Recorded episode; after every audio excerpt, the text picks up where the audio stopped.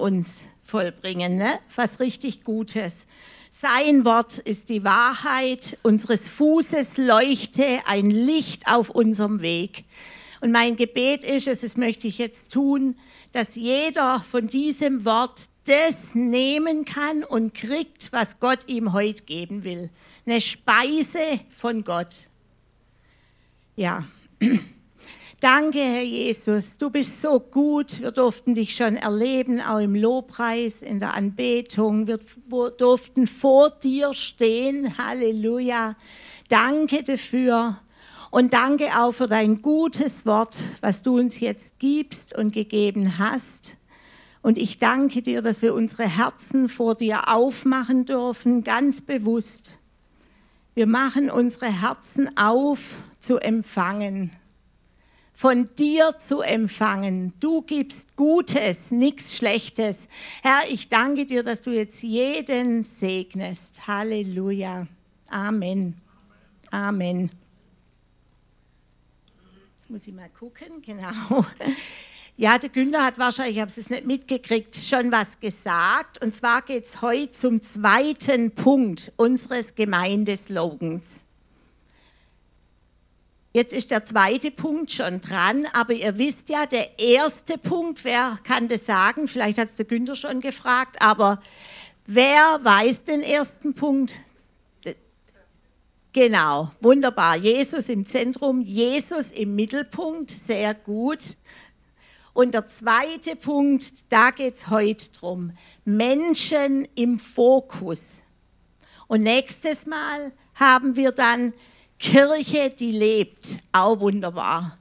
Ich glaube, wenn die beiden Dinge erfüllt sind, dann lebt die Kirche auch. Jesus ist da und es ist untereinander lebendig und dann es, ist es so, dass die Kirche lebt, genau.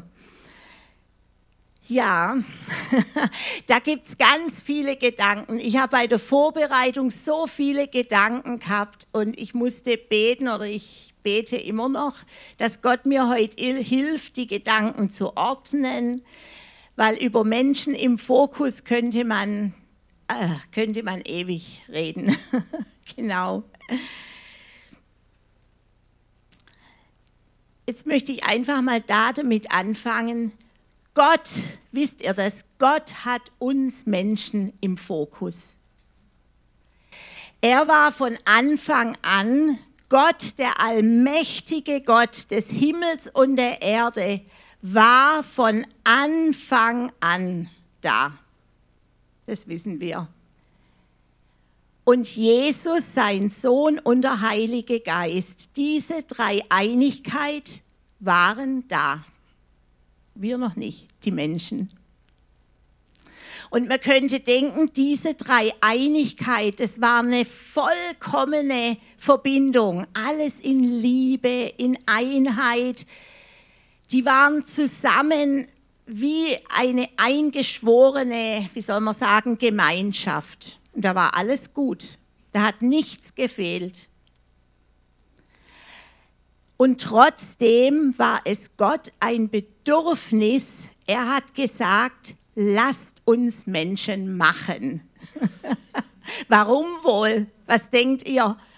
Warum war das Gott ein Bedürfnis, Menschen zu machen? Er hätte sich wahrscheinlich viel Ärger auch ersparen können, wenn er einfach in dieser Dreiergemeinschaft geblieben wäre, würde ich mal sagen. Aber er wollte es. Er wollte seine Liebe. Wir wissen ja, Gott ist die Liebe. Gott hat nicht nur ein bisschen Liebe, so wie es ihm gerade so passt, sondern er ist die Liebe in Person. Und ich stelle mir das so vor, dass diese Liebe so stark und heiß in ihm war, dass er einfach das Bedürfnis hatte, diese Liebe weiterzugeben. Vielleicht so ähnlich wie bei einem Ehepaar. Ein Ehepaar, das sich gut versteht und ja, sich austauscht in Liebe. Irgendwann kommt bei vielen das Bedürfnis, wir möchten ein Kind haben. Klar, da ist vielleicht auch das noch, ich möchte ein kleines Kind haben, wie soll ich sagen, der Fortpflanzungstrieb oder der Mutter, Muttertrieb.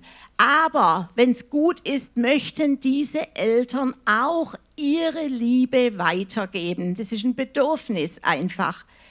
Genau, und bei Gott ist ja in einer vollkommenen Art und Weise. Er wollte seine Liebe weitergeben. Und ihr wisst, die Erde war wüst und leer und dunkel. Es war eigentlich ein schrecklicher Platz, ein schrecklicher Platz. Und Gott hat angefangen, auf der Erde was zu tun. Er hat die Erde verändert durch sein Wort. Er hat gesprochen. Es werde Licht. Er hat ja das Geteil, das Wasser, die Erde. Er hat geschaffen durch sein Wort. Er hat die Pflanzen geschaffen, die Bäume, er hat die Tiere gemacht in einer wunderbaren Art und Weise. Was denkt ihr, für wen der das gemacht hat? Für sich selber?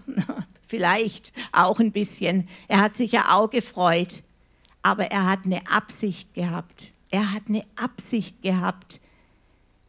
Er hat weitergemacht, er hat Früchte geschaffen, er hat einfach ein wunderbares Paradies gemacht. Und das war in fünf Tagen.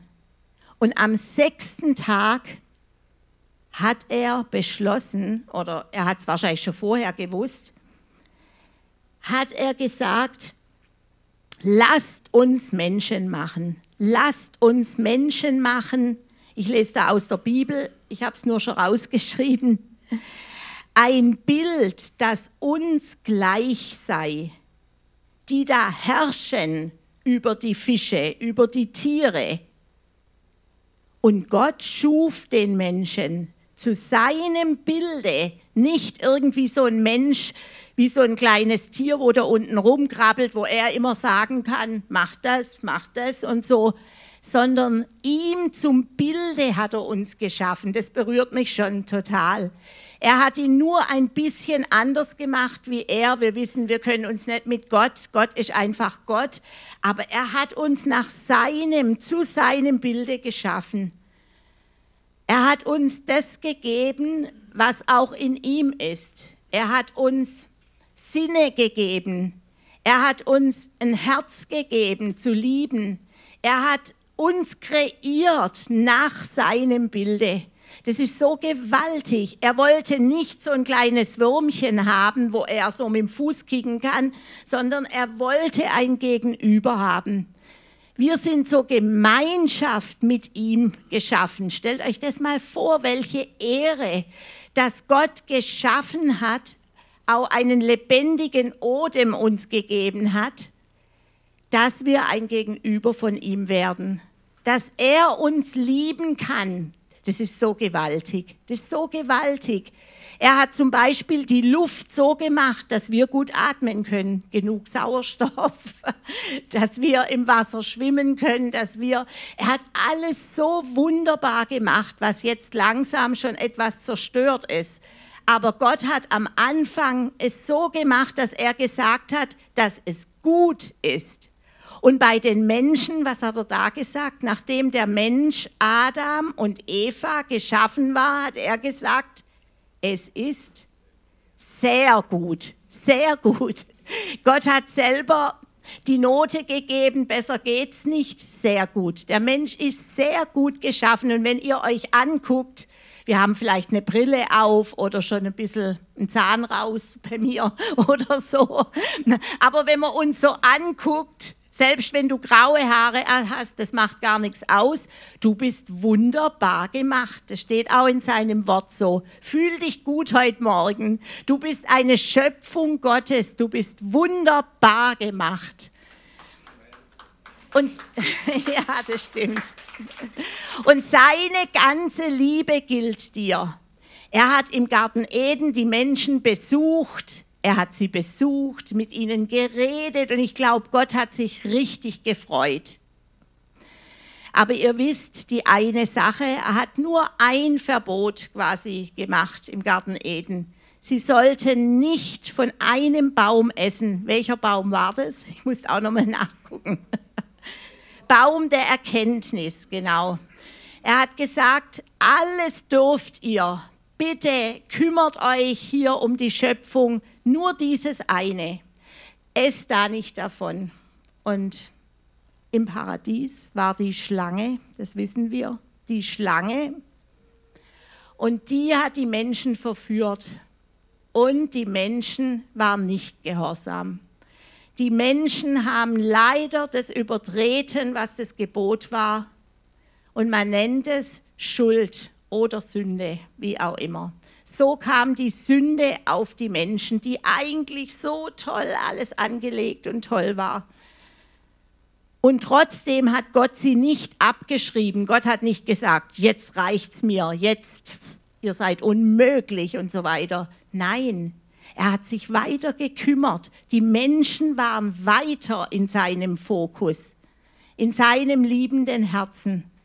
Er hat ihnen sogar Kleider gemacht. Stellt euch mal das vor. Die ersten Kleider hat Gott gemacht. Das ist wirklich kreativ. Echt stark, dass das Gott gemacht hat, weil sie nackt waren auf einmal und sich geschämt haben. Und sie haben sich versteckt. Sie haben sich versteckt, weil sie sich gefürchtet haben. Da fing es an mit der Angst, mit der Furcht, weil sie ein schlechtes Gewissen hatten. Und was hat Gott gemacht? Er hat sie gesucht ich glaube, er wusste, wo die versteckt waren. Aber er hat gerufen, Adam, wo bist du? Er hat schon damals die Menschen gesucht. Er hat gerufen, Adam, wo bist du? Und ist zu ihnen hingegangen. Die Menschen waren im Fokus. Ja, und er hat sie gefragt, ja, wie war's? Und hat einer dem anderen die Schuld gegeben und er musste sie aus dem Paradies verweisen. Er musste sie, und ihr wisst ja, da kam das mit der Arbeit, mit dem Kindergebären, mit Schmerzen und so weiter. Dann fing eine andere Zeit an, eine andere Zeit. Dann ging es weiter im Alten Testament mit Noah, da haben die Menschen wieder mal total gesündigt. Es war einfach so, dass die Menschen von sich aus nicht gut waren von innen raus nicht gut waren. Und dann ging es weiter über die Erzväter, Abraham, Isaak, Jakob und so weiter. Und dann fing das an mit dem Zeitalter des Gesetzes. Gott wollte eine Möglichkeit schaffen, dass die Menschen ihre Schuld wie vergeben werden kann, im Prinzip zugedeckt werden kann, dass sie nicht mit Schuld leben müssen. Und da konnten sie, wenn sie eine Schuld getan hatten, da kam ja auch die Schuld, alles Mögliche, hat ja schon bei Kain und Abel angefangen, dann konnten sie ein Opfer bringen. Das hat Gott angeordnet, um diese Schuld zu bedecken. Aber das war schwer für die Menschen, sehr schwer.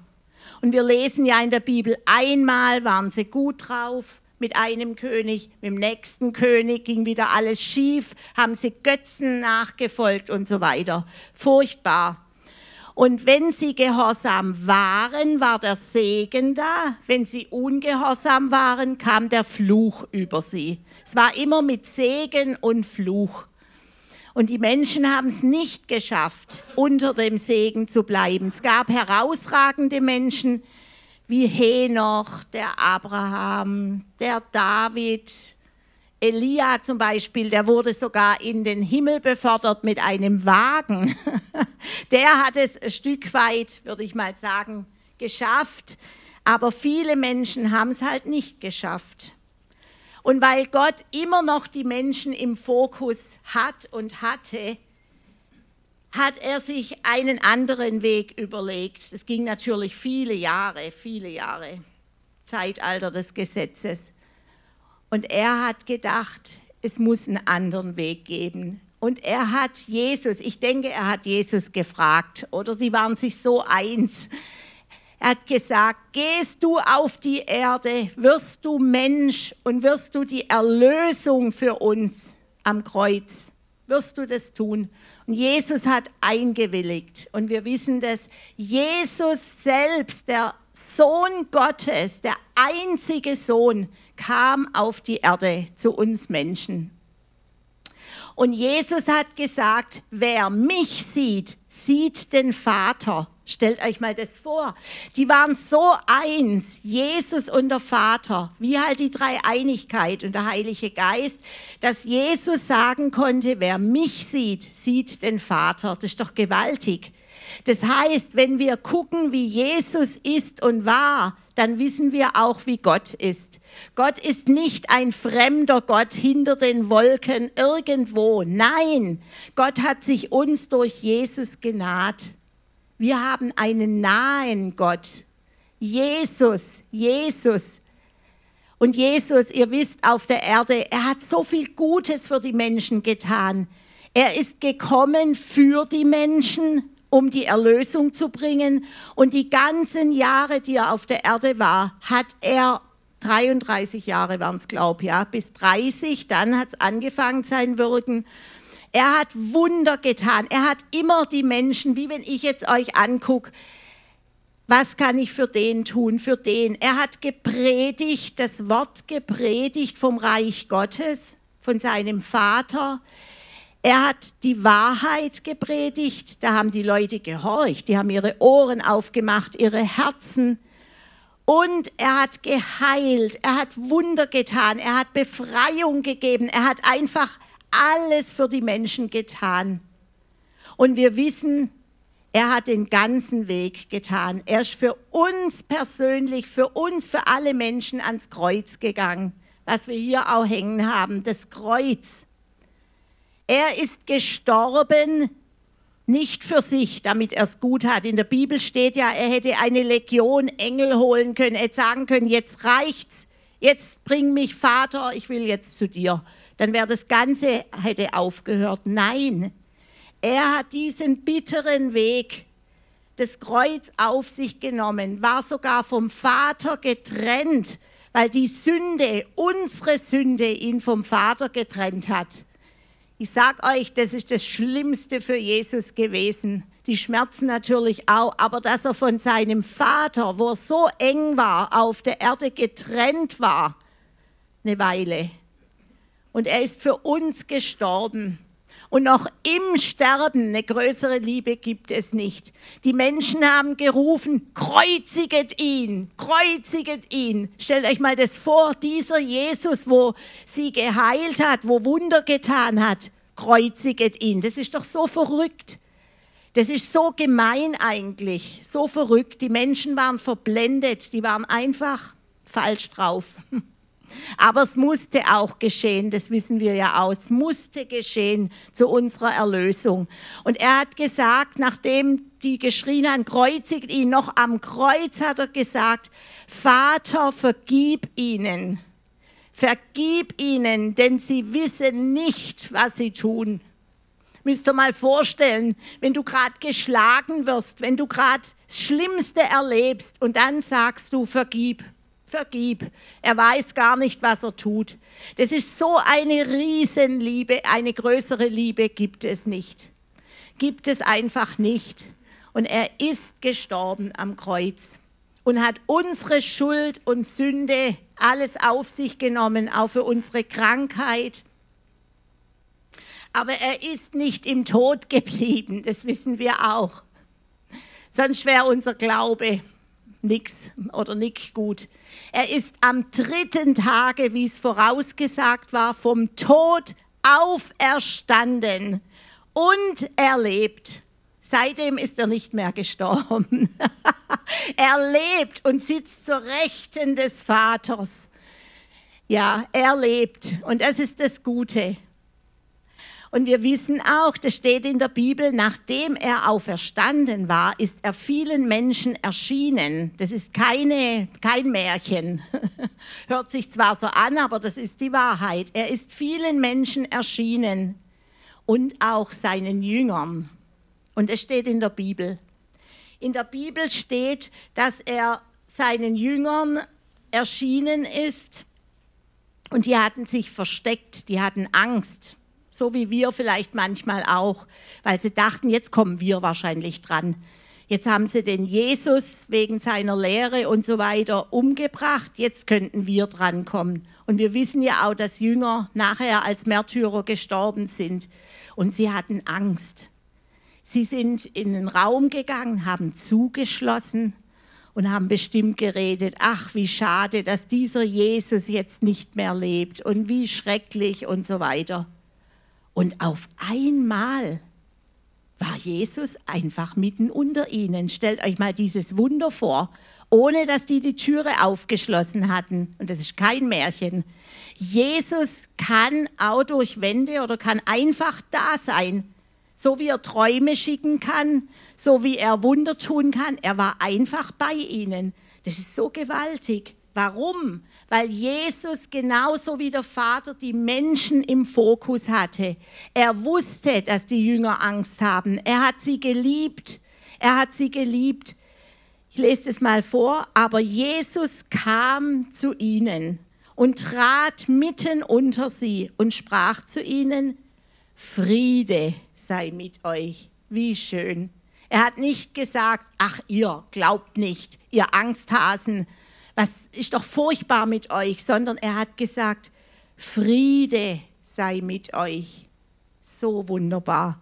Und als er das gesagt hatte, zeigte er ihnen die Hände und die Seite. Versteht ihr, die Hände mit den Wundmalen und seine Seite. Da hat man noch was gesehen von dem, obwohl er auferstanden war. Das hat er extra den Jüngern gesagt, dass sie dann auch glauben, dass er es ist. Da wurden die Jünger froh, dass sie den Herrn sahen. Wie wunderbar, ne? Da haben sie verstanden, meine Güte, der ist ja gar nicht mehr im Grab, der lebt ja. Und sie haben ihn angeschaut, ich glaube, die waren platt. die waren echt platt. Das war so gewaltig. Und sie wurden froh, dass sie den Herrn sahen. Da sprach Jesus abermals zu ihnen, Friede sei mit euch. Also unwahrscheinlich. Jesus war es wichtig, wie seinen Jüngern geht, dass jetzt Frieden einkehrt. Friede, er ist ja auch der Friede. Er hat quasi gesagt, ich bin jetzt da, ich bin auferstanden, ihr dürft Frieden haben, ihr dürft Frieden haben. Ich glaube, dass er das heute Morgen auch zu euch und zu uns allen sagen will. Friede sei mit dir. Selbst wenn du nicht alles verstehst, wenn du nicht weißt, wie dein Leben weitergeht, Friede sei mit dir. Weil Jesus ist dein Frieden. Und wenn du Jesus in dein Leben aufgenommen hast, dann ist der Friede in dir. Stell dir mal das vor. Du musst ihm nur Raum geben, ihm vertrauen. Du darfst Frieden haben. Jesus hat sogar zweimal gesagt, Friede sei mit euch. Und dann ging es weiter. Wie mich der Vater gesandt hat, was ich vorhin gesagt habe, so sende ich euch. So sende ich euch. Das war eine Beauftragung. Eine Beauftragung, nachdem sie erst so eine Angst hatten, hat Jesus ihnen zugetraut, gesendet zu werden.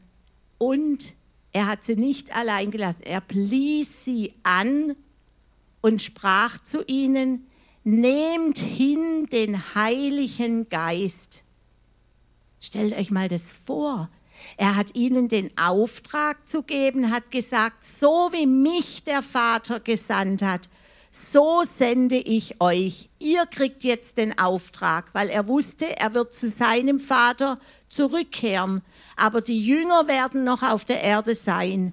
Und er hat sie beauftragt, diesen Auftrag, den er vom Vater hatte, anzunehmen und seinen Geist zu empfangen. Wir wissen ja, das war vor Pfingsten die Erfüllung mit dem Heiligen Geist kam dann an Pfingsten, aber er hat schon mal wie so ein Vorhauch, würde ich mal sagen, den Heiligen Geist ihnen zugeblasen. Da steht, blies er sie an, blies er sie an.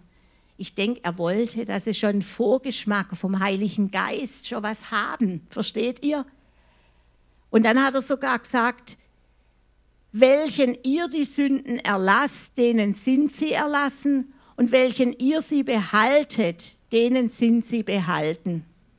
Quasi, also ich verstehe das so nicht, dass wir so das Zünglein auf der Waage sind, du kriegst die Sünden erlassen, du nicht, sondern wenn wir jetzt von jemand hören oder jemand mit dem Evangelium betraut haben und der sagt dann, ja, ich möchte, dass meine Sünde vergeben wird, und bittet um Vergebung, dann dürfen wir sagen, du bist frei, deine Sünde ist dir vergeben und die ist dann vergeben.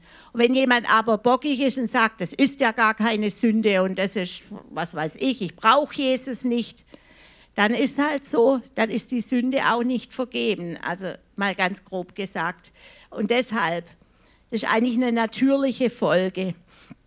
Jesus hat die Jünger beauftragt, und wenn wir seine Jünger sind, und ich denke, die meisten von uns sind hier seine Jünger, wenn wir Jesus angenommen haben in unsere Herzen, haben ihn eingeladen und gesagt, ja, ich möchte dir nachfolgen, wie die Jünger, die ihm nachgefolgt sind. Ich gebe dir mein Leben, komm in mein Leben.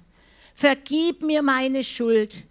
Ich will dir nachfolgen. Ich will, dass du mein Herr bist dann lebt Jesus in uns. Und dann dürfen wir diesen Auftrag annehmen, dass wir seine Boten sind in dieser Welt, seine Gesandten. Das steht auch in 2. Korinther im Neuen Testament 5, Vers 20. So sind wir nun Botschafter an Christi Stadt. Und zwar so, dass Gott selbst durch uns ermahnt. So bitten wir nun an Christi Stadt, lasst euch versöhnen mit Gott. Wir dürfen die Menschen auffordern oder sie bitten, sie bitten. Das ist ja für jeden die Entscheidung, ob er es möchte oder nicht. Bitte lass dich versöhnen mit Gott. Und es ist wirklich, wie soll ich sagen, das Beste, was jemand passieren kann auf dieser Erde, versöhnt zu sein mit Gott.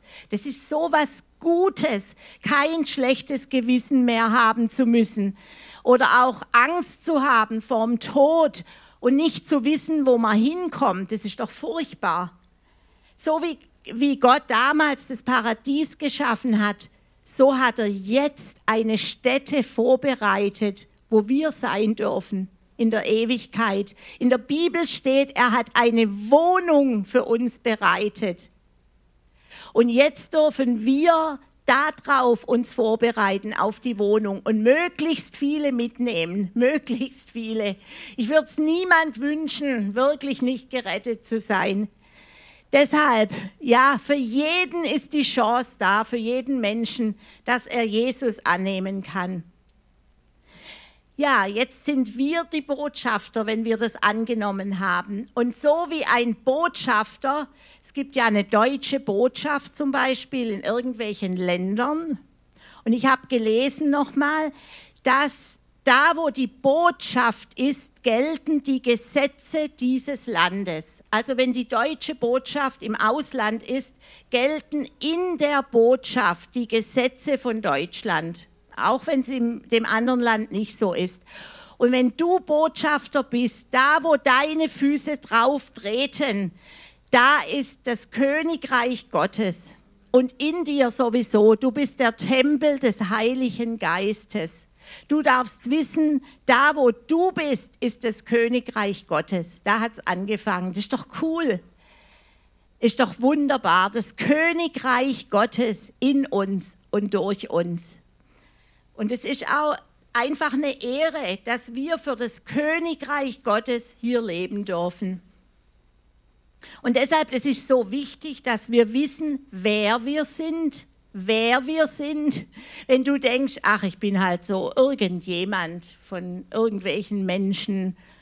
Vielleicht war es ja so, dass wo du geboren bist, dass du gar nicht gewollt warst, dass du einfach denkst, ich bin halt hier, eigentlich sollte ich nicht hier sein. Nein, Du bist ein Gedanke Gottes, ein wunderbarer, geschaffen von ihm Und du darfst es annehmen. Und du bist, wenn du ihn angenommen hast, ein Kind Gottes. Stellt euch mal vor, ein Kind Gottes, du gehörst zur Familie Gottes. Und du bist sein Botschafter. Deshalb fühl dich so, setz die Krone auf, nicht ein falscher Stolz, sondern die Krone. Du bist ein Königskind. Auch ihr Ukrainer, wenn ihr jetzt in Deutschland seid und ihr fühlt euch so, wir sind hier Ausländer. Wir gehören nicht richtig hierher. Wisse, du bist ein Königskind. Wenn du hier lebst in Deutschland, bist du ein Königskind, egal wo du bist. In jedem Land bist du das Königskind. Das ist genau wie mit der Botschaft, da wo du stehst, ist das Reich Gottes. Deshalb denk nicht gering von dir. Du bist sehr wertvoll, sehr, sehr wertvoll, ganz wertvoll. Es ist so wichtig, wichtig zu wissen, wer man ist und auch, was wir haben. Was wir haben, was uns Gott geschenkt hat. Was uns Gott geschenkt hat. Und er hat uns seinen Geist geschenkt. Das ist das Riesigste. Und durch seinen Geist sind wir in Verbindung mit Gott. Er wohnt in uns durch seinen Geist. Und das ist so so gigantisch, dass sein Geist in uns ist, dass es nicht ein Gott ist, wo da oben irgendwo oder irgendwo ist und wir sind weit weg. Nein, er wohnt in dir. Sein Geist ist in dir, wenn du dich für ihn entschieden hast. Und es ist einfach wunderbar. Und lass diesem Heiligen Geist Raum. Lass ihm Raum. Lass ihm Raum und nimm ihn immer wieder, am besten gleich morgen. Sag zu ihm, Heiliger Geist, du bist da, erfülle mich auch heute, mach mich voll, mach mich voll, zeig mir, was wichtig ist für diesen Tag und lass dich führen, lass dich führen vom Heiligen Geist. So wie Jesus auch geführt worden ist. Jesus kam nicht, um für sich Ehre einzustecken. Jesus kam nicht, um hier was Großes zu machen, sondern er kam wegen dem Vater. Er hat am Kreuz gesagt, oder vorher im Garten Gethsemane, nicht mein Wille, sondern dein Wille geschehe. Er hat es nicht so, das war schwer für ihn. Und wenn wir auch so sind wie Jesus, dann sagen wir nicht mein Wille geschehe, sondern dein Wille geschehe. Und nicht nur für große Entscheidungen, sondern auch für kleine Entscheidungen. Und wir können das lernen, das sind Prozesse, dass wir immer mehr in Feinheiten auch rausfinden, was will Gott, wie ich denke. Wenn man zum Beispiel merkt, ah, das ist ein Gedanke, mm, man schämt sich vielleicht ein bisschen, da kommt Neid, da kommt Eifersucht, da kommt, ja, was weiß ich, alle möglichen dann kann man sagen, nein, nein, ich möchte nicht so denken, ich möchte so denken wie du, Jesus. Ich habe mir jetzt, habe ich mir ein Buch gewünscht zum Geburtstag, da heißt es, das Herz abgleichen mit Gottes Herz, abgleichen. Versteht ihr, dass immer mehr das Herz von Jesus unser Herz wird? Und das ist was Wunderbares. Und wenn das so ist, werden wir automatisch die Menschen im Fokus haben dann werden wir die Menschen, wenn Jesu Herz in uns ist, so sehen, wie Jesus sie sieht. Ich denke mal, wir würden es nicht verkraften, von allen Menschen zu wissen und zu verstehen. Das würden wir nicht verkraften. Aber Jesus zeigt uns, was wichtig ist, welche Menschen und was wichtig ist.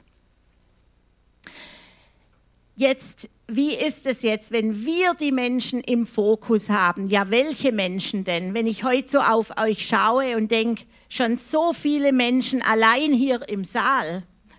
Ja, wenn ich jetzt sage, ja, ich will Menschen im Fokus haben, ja, welche Menschen denn? Annette und Rainer, mein Mann, was, wie, wie geht es jetzt? Wie lebe ich das? Manche leben vielleicht allein von euch, die gehen dann nach außen, aber manche haben auch eine Familie, Kinder. Ich glaube, dass das ganz im Kleinen anfängt. Fokus auf Menschen.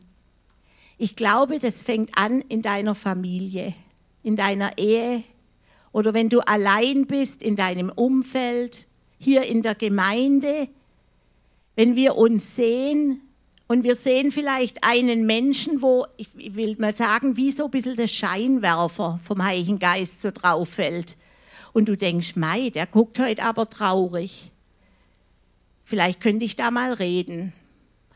Du musst dich nicht um jeden kümmern, das geht gar nicht, sonst brennen wir nur aus. Aber da, wo der Heilige Geist, wo so sein Scheinwerfer drauf fällt, habt ihr das schon mal erlebt? Ich glaube, ihr habt das auch erlebt schon, oder? ja, wo das Licht Gottes drauf fällt, wo unser Herz berührt wird. Manchmal ist es doch so, wenn man jemanden sieht, dann berührt einem das das Herz. Ich denke, das kennt ihr auch. Dann weiß man einfach, da da ist jetzt was dran. Bei mir ist es manchmal so, da werde ich wie getrieben im guten Sinne. In der Bibel steht ja, dass die Liebe uns treibt. Die Liebe, das soll nicht eine Peitsche sein, du musst jetzt, sondern die Liebe. Und wenn wir uns erfüllen lassen von Gottes Liebe, dann treibt die Liebe. Die Liebe. Das ist so was Schönes. Das ist wirklich was Schönes, wenn die Liebe uns treibt. Manchmal hat man viel zu tun und man denkt, was mache ich als erstes? Aber lass die Liebe dein, dein Treiben sein, die Liebe. Wenn du merkst, ja, da wird mir es warm ums Herz oder ich habe so ein Erbarmen, weil dieses Erbarmen hatte Jesus auch, so ein herzliches Erbarmen. Ich habe das vor kurzem auch erlebt. Wir sind zurückgekommen, wir waren kurz mit dem Wohnmobil weg und ich habe richtig gewusst, den, den, den, die rufe ich jetzt an. Bei einer Person war es gerade richtig an diesem Tag. Die hat was Schlimmes erlebt gehabt. Und da war das so gut. Ich konnte mit ihr am Telefon beten und ich habe gewusst, das war jetzt Gott. Das ist jetzt nur ein Beispiel. Wenn dir jemand in Sinn kommt, dann prüfe dich, warum denke ich jetzt an den Mensch? Warum? Hat es eine Bedeutung? Und wenn du dann dem folgst in deinem Herzen und du spürst, ja, das irgendwie lässt mich der Gedanke nicht los, fang einfach an zu beten für die Person. Das ist wie wenn man schon Pfeil der Liebe abschießt und Gott schon mit einbezieht. Fang an zu beten für die Person. Und wenn du dann spürst, jetzt soll ich auch noch was tun, dann mach das. Mach das, was dir in den Gedanken kommt. Es ist meistens richtig. wenn es aus der richtigen Motivation ist. Lass dich von der Liebe bestimmen, so wie es Jesus gemacht hat. Manchmal ist es bei uns so, wir gehen gern mit denen zusammen, wo wir vielleicht ja Freude, Lust haben, wo wir Verpflichtungen haben. Der hat mich auch eingeladen, dann lade ich den auch ein und so. Das sind manchmal so Gründe oder ja, da sollte ich auch mal was machen und so. Das kann auch gut sein, aber besser ist, lass dich von der Liebe leiten. Lass dich von der Liebe leiten. Und dann sei dir bewusst, du bist der Botschafter, der Repräsentant Gottes hier auf dieser Erde. Wenn es optimal wäre, dann würden die Menschen auch sagen können, wenn ich den sehe, wenn ich die sehe, dann sehe ich Jesus. Jesus schaut aus den Augen raus von der Person. Wenn ich die ansehe, da spüre ich so eine Güte, da spüre ich was Gutes. Da ist auch Wahrheit. Das ist nicht jemand, wo nur immer sagt, ach toll, toll, damit, was weiß ich, gestreichelt werde, sondern die Person sagt mir auch die Wahrheit in Liebe. Weil manchmal ist es wichtig, die Wahrheit auch zu hören. Weil das wäre keine richtige Liebe, wenn wir nicht auch in Wahrheit sind. Jesus ist auch die Wahrheit. Und es ist auch ganz wichtig, nicht immer, aber einfach in Wahrheit zu sein. Das soll immer so sein. Genau, und er hat uns beauftragt und wir sind in Lernprozessen, das kann man nicht von heute auf morgen. Aber fang bei deinem Haus an. Fang bei deinem Haus an. Sei für deine Kinder, für deinen Mann, sei für den der Botschafter Gottes. Wenn jetzt zum Beispiel dein Partner jammert und sagt, ich bin so abgeschafft, ich bin so, mir geht so schlecht, dann mach ihm keine Vorwürfe oder sag noch mal was dazu, sondern dann frag dich, was kann ich machen? Wie würde Jesus jetzt handeln? Vielleicht würde Jesus irgendwas zu essen bringen. Das hat er ja gemacht, als damals die Fische, da hat er das mit den Fischen gemacht. Er hat sogar Brot geröstet. Jesus hat Toast gemacht für seine Jünger. Stellt euch mal das vor. Vielleicht ist dran, dass du mal ein Frühstück machst.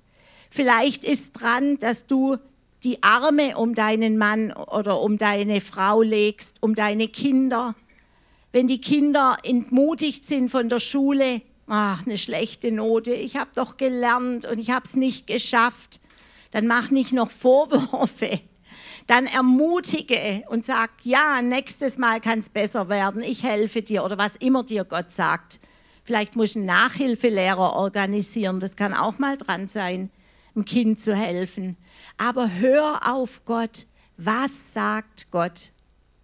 Wir haben das schon gehabt, der Günther und ich, ihr vielleicht auch, dass wir uns umarmt haben. Ich habe gewusst, ich bin in dem Moment für Günther, wie wenn Gott ihn umarmt. Und das sage ich jetzt nicht hochnäsig, aber ich wusste, er braucht es jetzt. Und so gibt es viele Menschen, die brauchen vielleicht deine Umarmung, aber fang in deiner Familie an. Und dann geht es weiter. In deinem Beruf, wenn du Menschen siehst, die neben dir sitzen im Büro oder die jeden Tag an dein Haus kommen, da ist einfach gut, sie zu sehen mit Augen der Liebe. Mit Augen der Liebe sich zu fragen, was würde Jesus tun? Wie würde Jesus die Arbeiter behandeln? Ich finde es so schön, wenn man was Schönes da machen kann, was Schönes sagen, vielleicht mal der Müllabfuhr. Müllabfuhr mal was Gutes geben, sagen, hier, bitteschön, Sie sind jetzt schon der halbe Tag unterwegs. Die beachtet vielleicht nicht so schnell jemand. Ja, oder eine Dame, die WC, der WC da im Marktplatzcenter bedient oder sonst was. Ja, es können ganz besondere Aufträge auch sein. Aber was dann wichtig ist, nimm von Jesus, Nimm von Jesus. Wenn du das nämlich nicht machst, dann wirst du mit der Zeit immer leerer, immer leerer und du denkst, ach, ist mir alles zu viel. Nimm von seiner Fülle. In der Bibel steht, bei ihm ist die Fülle des Lebens. Und du darfst nicht nur sonntags nehmen, jeden Tag nimm von ihm. Das ist wie trinken. Nimm sein Wort, lese es. Manchmal denke ich, wenn ich sein Wort lese, so stark, was da steht. So stark. Ich finde, es ist ein Privileg, wenn man eine Predigt vorbereiten darf, kann ich euch sagen. Ich denke manchmal, der Günther hat es eigentlich gut. Fast jede Woche darf er sich mit dem Wort Gottes also so intensiv beschäftigen. Seine Arbeit ist Predigt vorbereiten. Also das, das ist manchmal auch nicht leicht, aber es ist doch toll, mit so einer guten Botschaft sich zu befassen, finde ich. Oder die Lobpreiser, sie dürfen Lobpreis singen, mittwochs auch noch. Sie dürfen Gott anbeten, wie cool. Sie dürfen gefüllt werden, auch beim Singen. Nimm von Jesus, von seiner Fülle und dann gib weiter. Ich stelle mir das vor wie eine Schale, wo man zu Jesus kommt. Jesus tut was rein in die Schale, macht sie ganz voll und dann überlege ich, wer hat Hunger? Versteht ihr? Wer hat Hunger, bildlich gesehen? Nimm du doch was, nimm du doch was von der Schale, so dass die sagen, wo hast du denn das her?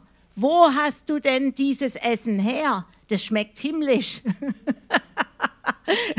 Und dann kannst du sagen, ich hab's genommen. Ich hab's genommen von ihm. Hier kannst du es haben. Ist doch stark.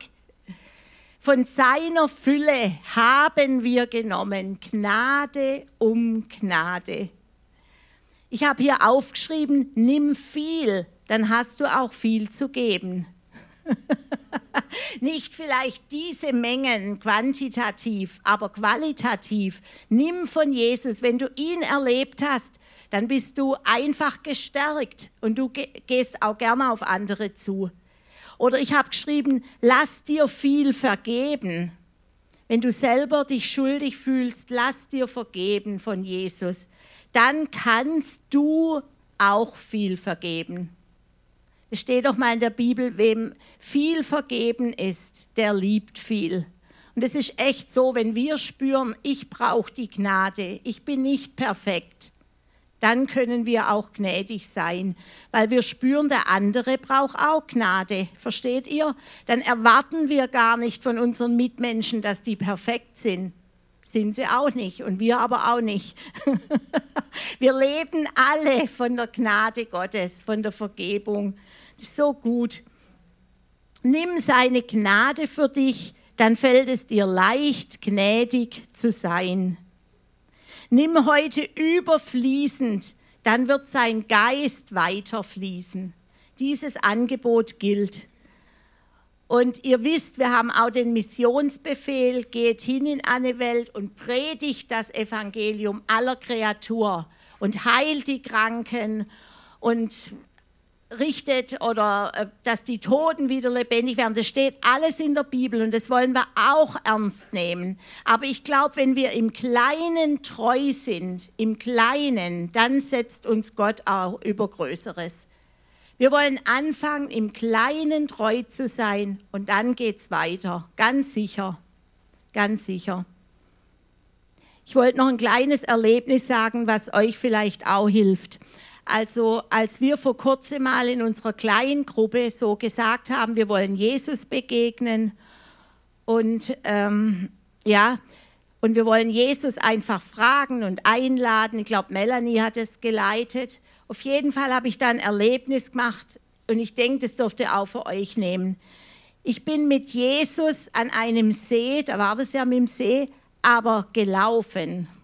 Und ich habe meine Hand ihm gegeben gehabt. Er ist so, Jesus neben mir gelaufen. Das ist schon so eine Ehre. Hand in Hand. Und ich habe nur uns gesehen, keine anderen Menschen, nur uns. Ich habe noch so gedacht, und von meinem Naturell her keine anderen Menschen. Also habe ich gedacht, in dem Moment Jesus und ich sind jetzt mal wichtig. Und ich habe das so genossen mit Jesus, so, es war wie wenn wir laufen, also war wie so eine Art äh, Vision, oder? Und wir sind an dem See am Ufer entlang gelaufen und ich habe sogar gespürt, ich sage es euch jetzt einfach mal, das ist eigentlich intim, aber ich habe gespürt, dass Jesus auf mich schaut. Und in der Bibel steht auch, dass seine Augen auf die Gerechten oder auf seine Kinder schauen. Ihr habt es sogar aufgeschrieben irgendwo, aber ihr könnt es glauben, des Herrn Auge achtet auf alle, die ihn fürchten, steht im Psalm. Und die Augen des Herrn merken auf die Gerechten, Psalm 34. Und durch Gott, durch Jesus dürfen wir gerecht sein, nicht ich allein. Und ich habe so richtig gespürt, Jesus schaut auf mich, nicht verurteilend, sondern in Liebe das war sogar fast so, wie wenn er ein bisschen stolz auf mich wäre. Versteht ihr, wenn so ein verliebtes Paar so läuft, dann müsst ihr mal gucken, das ist doch manchmal so, dass die so, ja, stolz einfach aufeinander sind. Und so ähnlich habe ich das empfunden. Jesus liebt mich, er läuft mit mir. Und dann sind wir an dem See weitergegangen und der war dann zu Ende und dann sind wir auf einmal auf eine Menschenmenge gestoßen. Also viele Menschen waren da auf einmal. Und ich bin mit Jesus dahin gegangen. Und auf einmal war es wie wenn Jesus mich so einen Schritt, würde ich sagen, so ein bisschen wie vorschiebt oder dass ich halt ein bisschen vor ihm war. Und er war so ganz nah wie hinter mir. Und es war so stark. Ich habe die Menschen so angeguckt, wie ich euch jetzt angucke und habe gesehen, das sind ganz verschiedene Menschen. Und ich habe gemerkt, es war fast wie in so einem Flüchtlingslager, so ein Gefühl. Der eine Mensch hat eine Verletzung gehabt, der andere Mensch, irgendwie wusste ich, der hat Hunger, der andere Mensch war was anderes. Jeder Mensch, aber ich war erst mal vor einem gestanden und Jesus hinter mir und ich habe mich Jesus zugewandt und Jesus hat mir was in die Hand gegeben. Er hat einen großen Rucksack dabei gehabt, ist ja Bild, aber. Und da war ganz viel drin. Da war ein Verbandszeug drin, da war Essen drin, da war Trinken drin. Ich weiß gar nicht genau alles. Ich habe nicht alles auf einmal gesehen. Und ich drehe mich so um zu Jesus. Er gibt mir was in die Hand. Und es war genau das Richtige für diesen Menschen, der gerade vor mir war vor mir gesessen oder gestanden ist. Und ich konnte es anwenden. Ich bin ja auch Krankenschwester. Ich konnte dann einen Verband machen oder sagen, hier ist Essen. Und dann ging es weiter zum nächsten Menschen. Und Jesus war immer auf Tuchfühlung mit mir. Das berührt mich jetzt noch, wenn ich da dran. Jesus war immer ganz nah, nicht irgendwo, dass ich rufen musste. Jesus hat mir immer das in die Hand gegeben, was gerade wichtig war. Also nehmt es, ihr könnt es gern für euch nehmen. Also das ist so einfach. Wir brauchen die Gemeinschaft mit Jesus, die Nähe allein mit ihm. Und dann sind wir ausgerüstet, nicht weil wir alles haben, sondern weil Jesus alles hat. Er hat den Rucksack, er trägt den sogar für uns. Wir brauchen nicht unter der Last wegen der Menschen leiden, sondern Jesus hat den Rucksack, er hat die Last getragen. Und wenn wir bereit sind zu dienen, die Menschen anzugucken, die Menschen im Fokus zu haben, das ist ja unser Thema heute, wenn du Menschen im Fokus hast, egal ob es in deiner Familie ist, deine Kollegen, in der Gemeinde auch oder draußen irgendwo, dann dreh dich zu Jesus.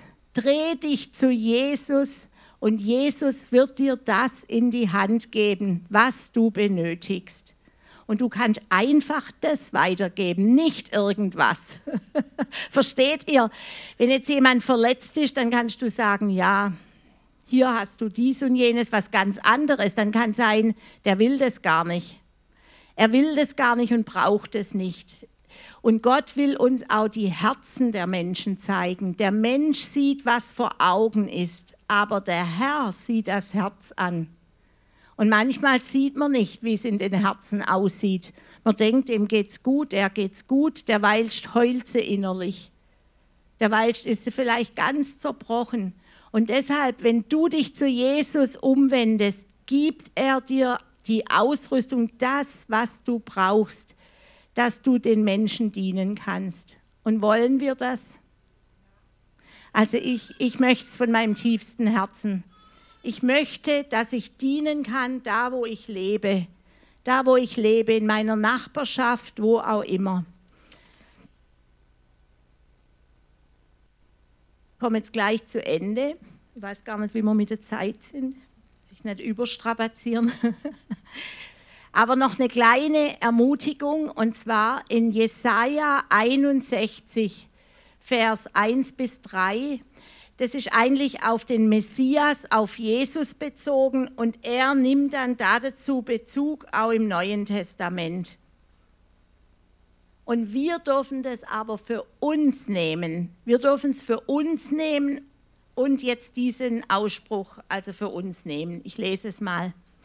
Der Geist Gottes des Herrn ist auf mir weil der Herr mich gesalbt hat. Das ist das mit dem Heiligen Geist.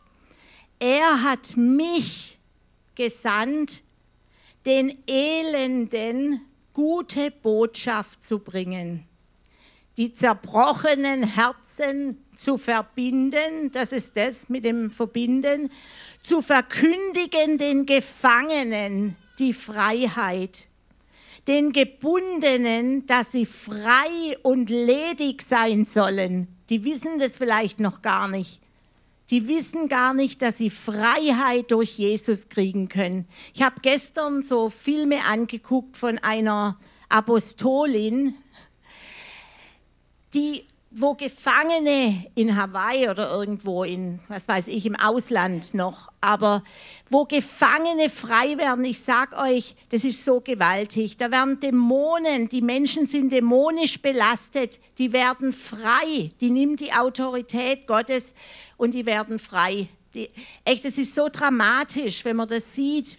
Und ich habe gedacht, es soll bei uns auch sein, wenn welche dämonisch belastet sind, wenn welche krank sind, dann sollen sie nicht genauso wieder heimgehen. Wir wollen Gottes Kraft erfahren. Wir wollen erfahren, dass Gefangene frei werden. Und du brauchst dich nicht genieren, wenn du komische Phänomene äh, hast in der Nacht oder vielleicht, wenn es bei dir zu Hause spuckt. Dann brauchst du nicht denken, ich bin verrückt oder wenn du komische Dinge in deiner Wohnung hast, dann komm einfach und vertraue, Jesus will dich frei machen. Jesus will dich frei machen. Zu verkündigen den Gefangenen die